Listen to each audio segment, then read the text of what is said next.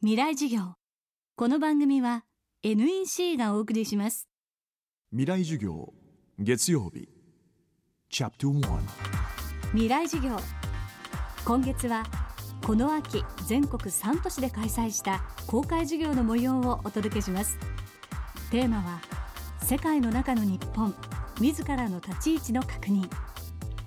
日本が抱えるさまざまな問題と私たちはどう向き合いどう乗り越えていけばいいのか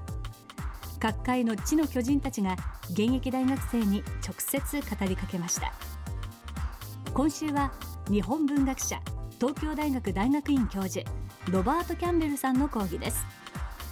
楽という言葉を軸に据え日本と西洋の文化はどう成長し交わりそしてどのような未来に向かうのか探っていきます。初日のキーワードは楽の格付け。江戸時代も初期1630年頃寛永年間にかの有名な沢庵禅師沢庵和尚という人がいますね。まあ禅僧です。で、まあ、禅のその思想についてたくさんいい本いいことをたくさん書いてるんですけれども楽というものをですねあの格付けしているんです。一番上がこれもういきなりこれ仏教用語ですけれども弱滅イラクと書いてますね。弱滅というのは非常にこう静かな何もないところにそういう静かな境地でいるということですね。涅槃という言葉がありますね。涅槃の簡約弱滅何もない状態が最上の楽であるということを言ってるわけですね。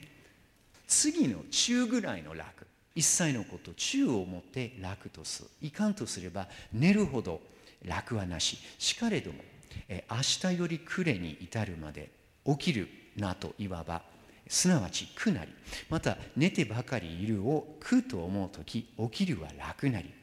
叱るをまた読もすなら起きていよといわばまた起きるをもって苦とす。この高安禅師はちょっとちょっとしつこいですね。同じことをこう行ったり来たりしているわけですね。でもそこが大事でこの行ったり来たりしていることのこの中身が苦と楽なんですね。つまり楽は何かということを言うのに彼は苦っていうことを持ち出して楽というものが苦が、えー、後ろの方に引いて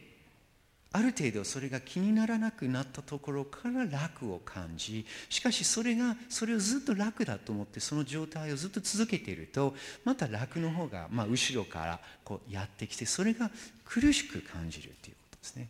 つまりこの一直線にこの打ち上げ花火のようにこの楽に向かってあよかった上がりそこで終わりということではなくて絶えずこの楽と空の間を王冠している状態。こういうのを楽というふうに言ってるのを皆さんどう思いますか？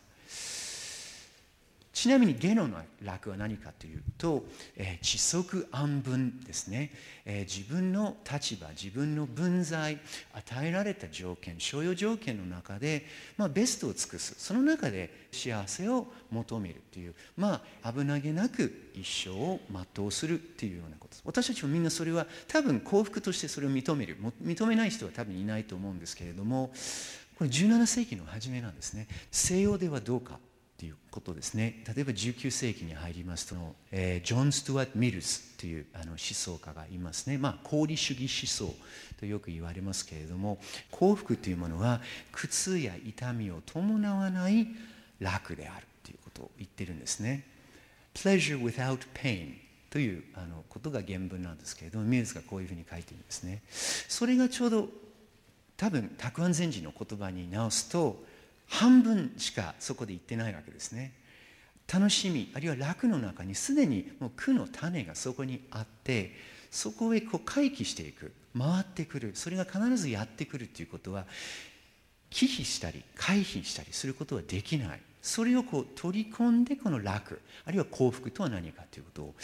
日本の全近代あるいは伝統的なその発想としてあると思います。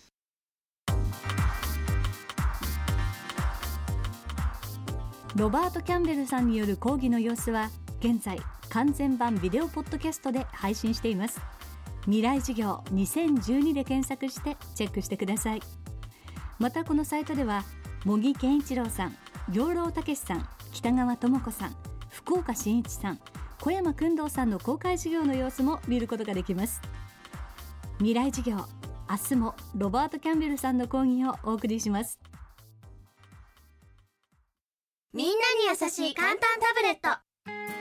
NEC のライフタッチ L には人気の定番アプリが最初から入っています。アプリサポートナビもついているから買ってあげたら迷わず使える楽しめる。私も。ママも。おじいちゃんも。みんなのアプリ付き簡単タブレット。ライフタッチ L NEC 未来授業。この番組は NEC がお送りしました